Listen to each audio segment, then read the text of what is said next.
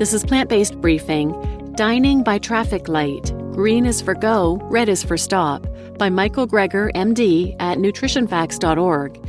And I'm Marian Erickson, host of this curated content plant based podcast, where I narrate articles on plant based and vegan living with permission in about 10 minutes or less every weekday. And today's post is a bit longer than most, so I'm going to split it into two parts, and I'll read part one today and part two tomorrow. It's from Dr. Michael Greger at nutritionfacts.org. He's a physician, a New York Times bestselling author, internationally recognized speaker on nutrition, food safety, and public health issues, and he founded nutritionfacts.org, which is a non commercial, science based public service providing free updates on the latest in nutrition research via bite sized videos and blogs.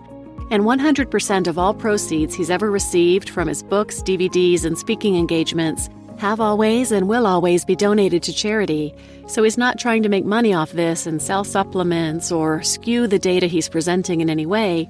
It's truly a public service. So now let's get to today's plant based briefing. Dining by Traffic Light Green is for Go, Red is for Stop, Part 1, by Dr. Michael Greger at nutritionfacts.org. In this article, I explain my traffic light system for ranking the relative healthfulness of green light versus yellow light versus red light foods.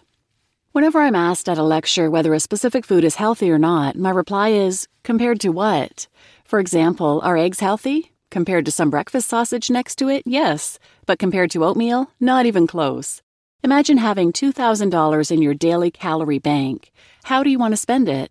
For the same number of calories, you can either eat one Big Mac, 50 strawberries, or half a wheelbarrow full of salad greens. Those don't exactly fill the same culinary niche. If you want a burger, you want a burger. And I don't expect quarts of strawberries to make it onto the dollar menu anytime soon. But it's an illustration of how mountainous a nutritional bang you can get for the same caloric buck. Every time we put something into our mouth, it's a lost opportunity to put something even healthier into our mouth. So, what are the best foods to eat and the best foods to avoid? I like to think of it in a traffic light system, which I describe in my video, Dining by Traffic Light Green is for Go, Red is for Stop, to help quickly identify some of the healthiest options. Green means go, yellow means caution, and red means stop. And think before you put it in your mouth. Ideally, on a day to day basis, green category foods, unprocessed plant foods, should be maximized, yellow foods, processed plant foods, and unprocessed animal foods minimized, and red category foods, ultra processed plant foods, and processed animal foods avoided. As far as I can figure, the best available balance of evidence suggests the most healthful diet is one that maximizes the intake of fruits, vegetables, legumes, beans, split peas, chickpeas, and lentils, whole grains, nuts and seeds, mushrooms, and herbs and spices. Real food that grows out of the ground from fields, not factories. These are our most healthful choices. In general, the more whole plant foods and the fewer processed and animal foods, the better. So I'm talking about more green light foods and less yellow and red light foods. Similar to running red lights in the real world, you may be able to get away with it once in a while, but I wouldn't recommend making a habit out of it. My traffic light model stresses two important concepts Plant foods tend to be more healthful than animal foods in terms of being packed with protective nutrients such as phytonutrients, antioxidants, potassium, and fiber, and fewer disease promoting factors, including saturated fat, cholesterol, trans fat, and sodium. And unprocessed foods tend to be more healthful than processed foods. Is that always true? No. Am I saying that all plant foods are better than all animal foods? No. In fact, the worst thing on store shelves has been partially hydrogenated vegetable shortening like Crisco, and that even has vegetable right in its name.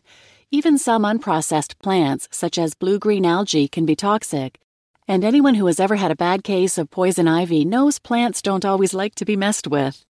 In general, though, choose plant foods over animal foods and unprocessed foods over processed. What do I mean by processed? The classic example is the milling of grains from whole wheat to white flour.